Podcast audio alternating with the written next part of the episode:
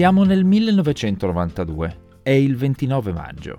Apple presenta al pubblico un dispositivo digitale tascabile con schermo sensibile al tocco, un processore innovativo e app integrate che darà il via a un intero nuovo settore informatico. No, non è l'iPhone. Quello uscirà 15 anni più tardi, nel 2007. Questa è la storia di Newton, un quasi flop oggi dimenticato da molti, che però ha creato le basi per gli smartphone e per tutta l'informatica tascabile. Prima di lui c'erano stati altri computer da taschino, ma Newton è formalmente il primo PDA, Personal Digital Assistant. Un assistente personale digitale pensato per sostituire agende, calcolatrici e taccuini. In occasione del trentennale del suo debutto, ripercorro le tappe della sua sofferta gestazione tecnica e la sua sorprendente eredità digitale, presente in ogni smartphone di oggi. Io sono Paolo Attivissimo e vi do il benvenuto a questa puntata del Disinformatico, il podcast della radio televisione svizzera dedicato alle notizie e alle storie strane dell'informatica.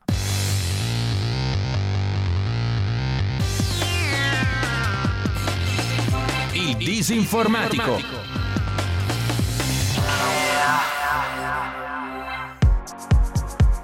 Se è vera la teoria dei multiversi, da qualche parte esiste un universo nel quale gli smartphone sono arrivati con 15 anni di anticipo, negli anni 90, invece che alla fine della prima decade del 2000.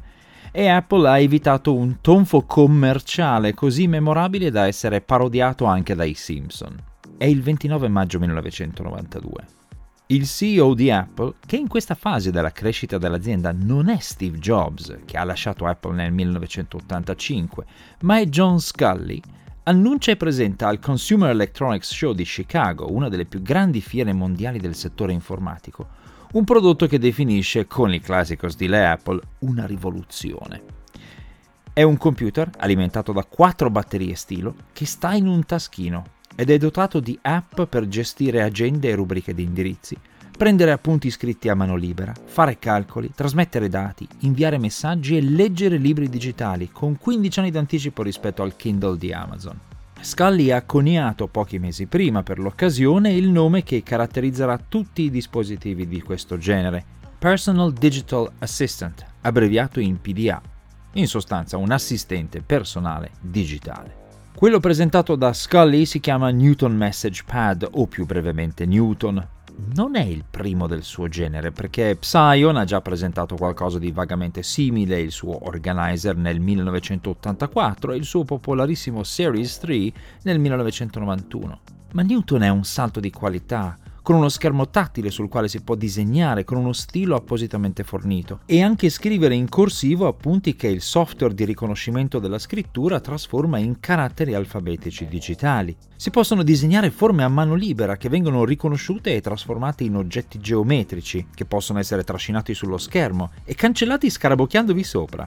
Newton è in grado di inviare fax e di trasmettere dati ad altri Newton tramite una porta infrarossi. In un'epoca nella quale, tenete presente, il wifi ancora non esiste, visto che verrà inventato 5 anni più tardi, e i computer sono ancora oggetti fissi sulle scrivanie, quelli portatili sono pesanti, ingombranti e costosi, le caratteristiche del Newton sono impressionanti e futuribili e fanno gola a chiunque debba viaggiare molto e gestire dati per lavoro.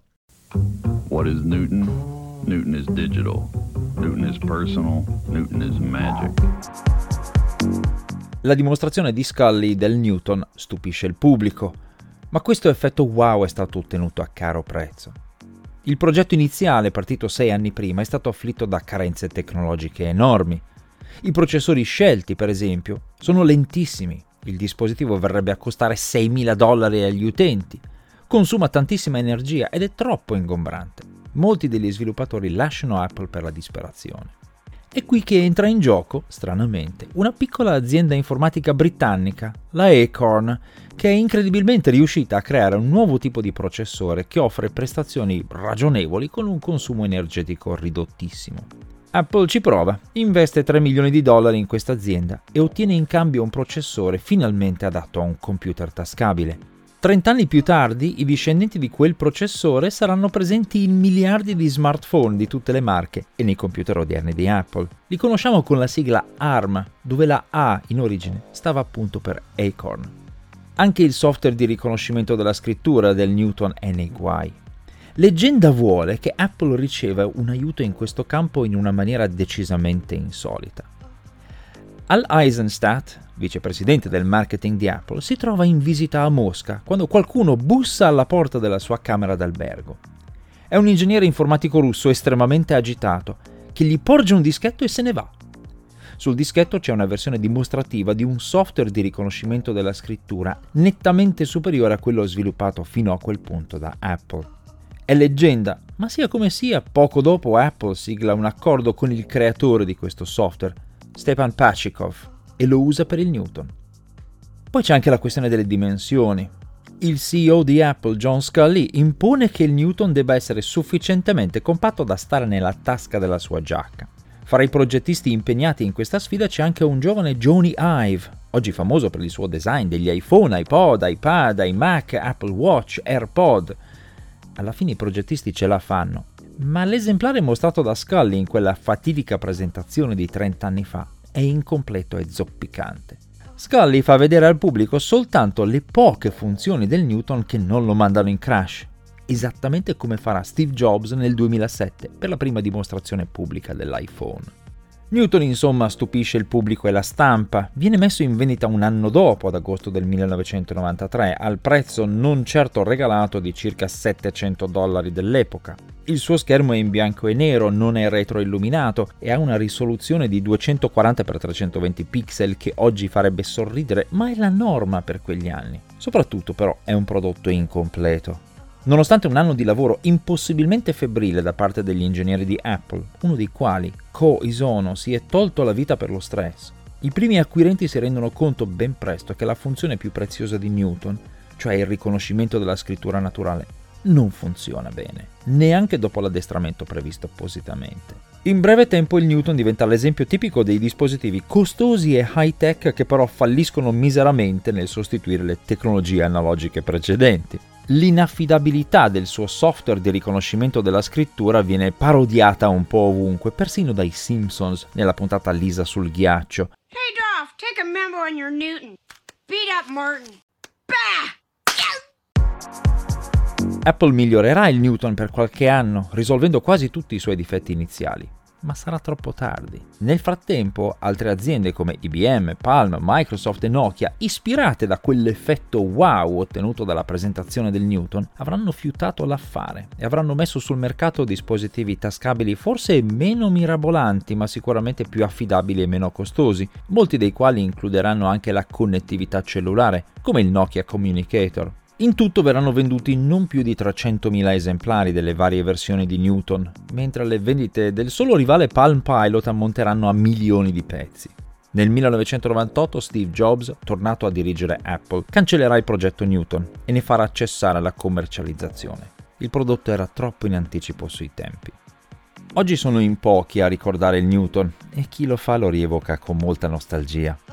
Ci sono ancora degli appassionati che adoperano i propri Newton adesso e li hanno dotati di browser e wifi, ma pochi sanno che l'eredità di questo dispositivo è un po' ovunque.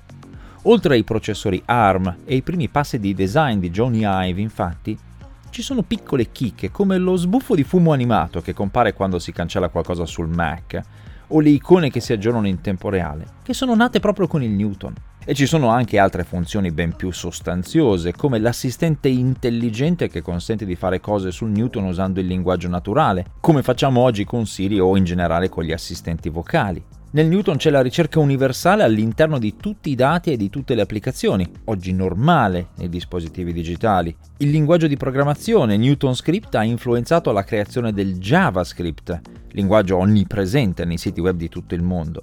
Oggi l'intero settore dei PDA o Personal Digital Assistant è stato assorbito da quello degli smartphone e in parte da quello degli smartwatch e il termine stesso comincia a svanire dalla memoria. Ma senza quel Newton e l'idea folle di realizzare un computer grafico da taschino negli anni 90 non saremmo qui a dettare i nostri appuntamenti, a scambiare foto, musica e messaggi sui nostri telefonini. Buon trentesimo compleanno Apple Newton e congratulazioni per un fallimento di grande successo. Grazie per aver seguito questa puntata del Disinformatico, una produzione della RSI, Radio Televisione Svizzera. Questo podcast viene pubblicato ogni venerdì presso www.rsi.ch il disinformatico, dove trovate anche le puntate precedenti. Questa serie di podcast è disponibile anche sulle principali piattaforme podcast. I testi integrali con i link e le fonti di riferimento si trovano presso disinformatico.info e se avete commenti, correzioni o segnalazioni potete scrivermi una mail. Il mio indirizzo è paolo.attivissimo-rsi.ch. A presto!